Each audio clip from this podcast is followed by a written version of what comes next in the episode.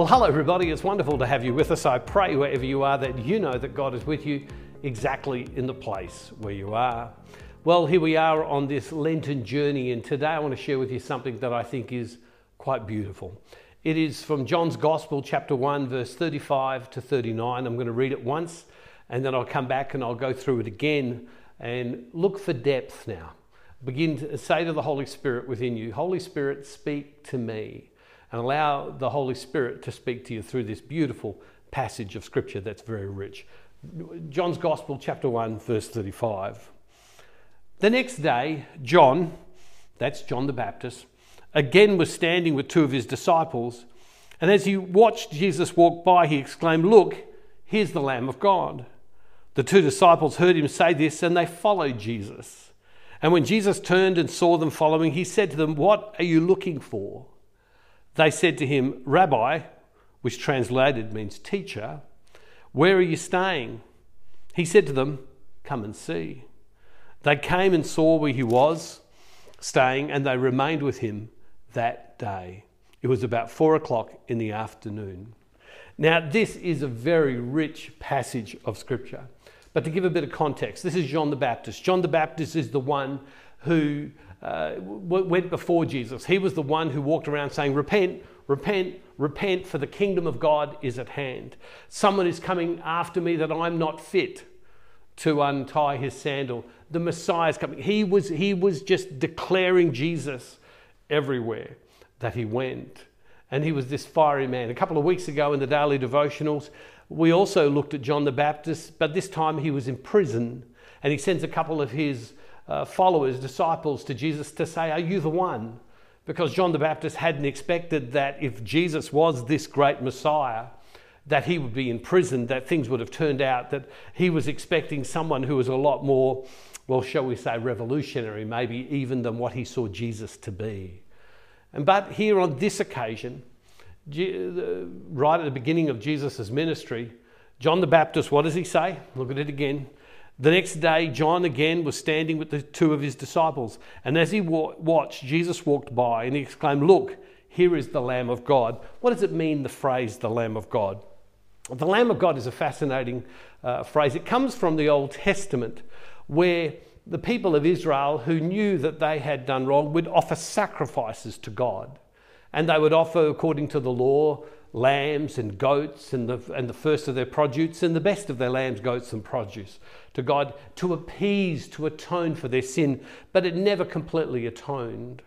And so Jesus coming through his death and his resurrection would be the lamb, the sacrifice that God would make that would set all things right. So when we hear the Lamb of God, it's referring to the sacrifices of the Old Testament, but here it was God, the Lamb of God. This is the ultimate sacrifice. And so read again, John the Baptist says, uh, Look, here is the Lamb of God the two disciples heard him say this and they followed. So the two disciples hear the, John the Baptist say, There's the Lamb of God. Um, so they follow.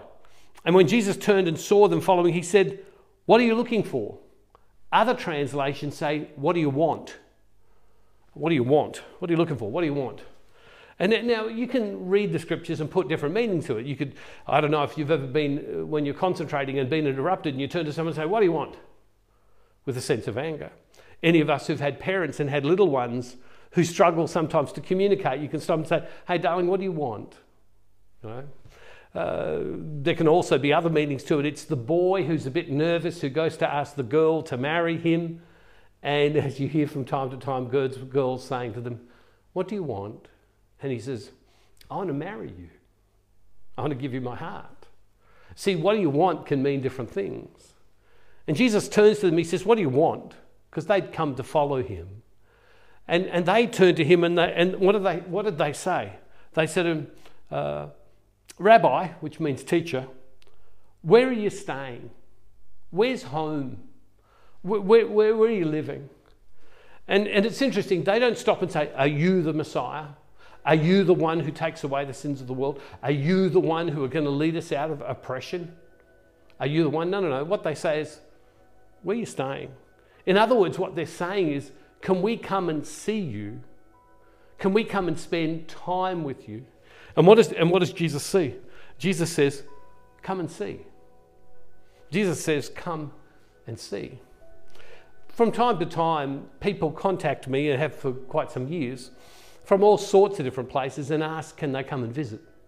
This is something that I did when I was learning my ministry life many years ago. I'd meet someone in some country somewhere that, that, was, really, I was, uh, that was really helping me, and I'd contact them and I'd say, can, can I come and see you? And often I would get to stay with them in their homes or people that I didn't know, or I'd get to spend time with them. And by spending time with them, you got a deeper experience of them.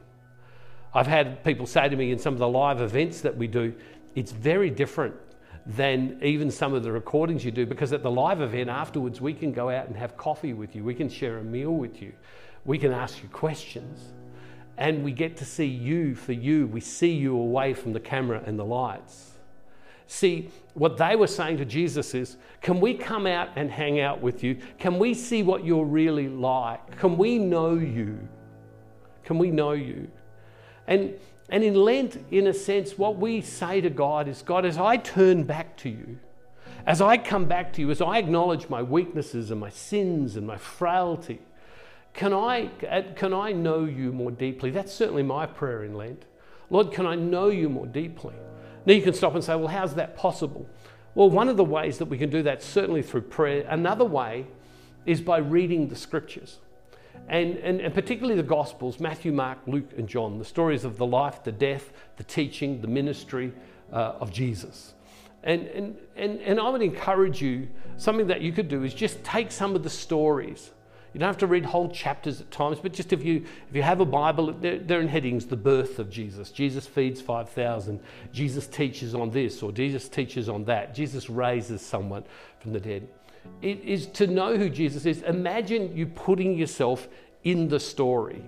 Imagine the birth of Jesus, and there you are when all the angels are singing, and there you are in the room when when the the shepherds visit and there you are when you get up in the morning, uh, Joseph gets up and he's had the dream that Herod's trying to kill the baby and they run off to Egypt.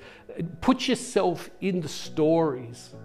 And as you imagine, spiritually, prayerfully, imagine yourself in those places, it's amazing how God speaks.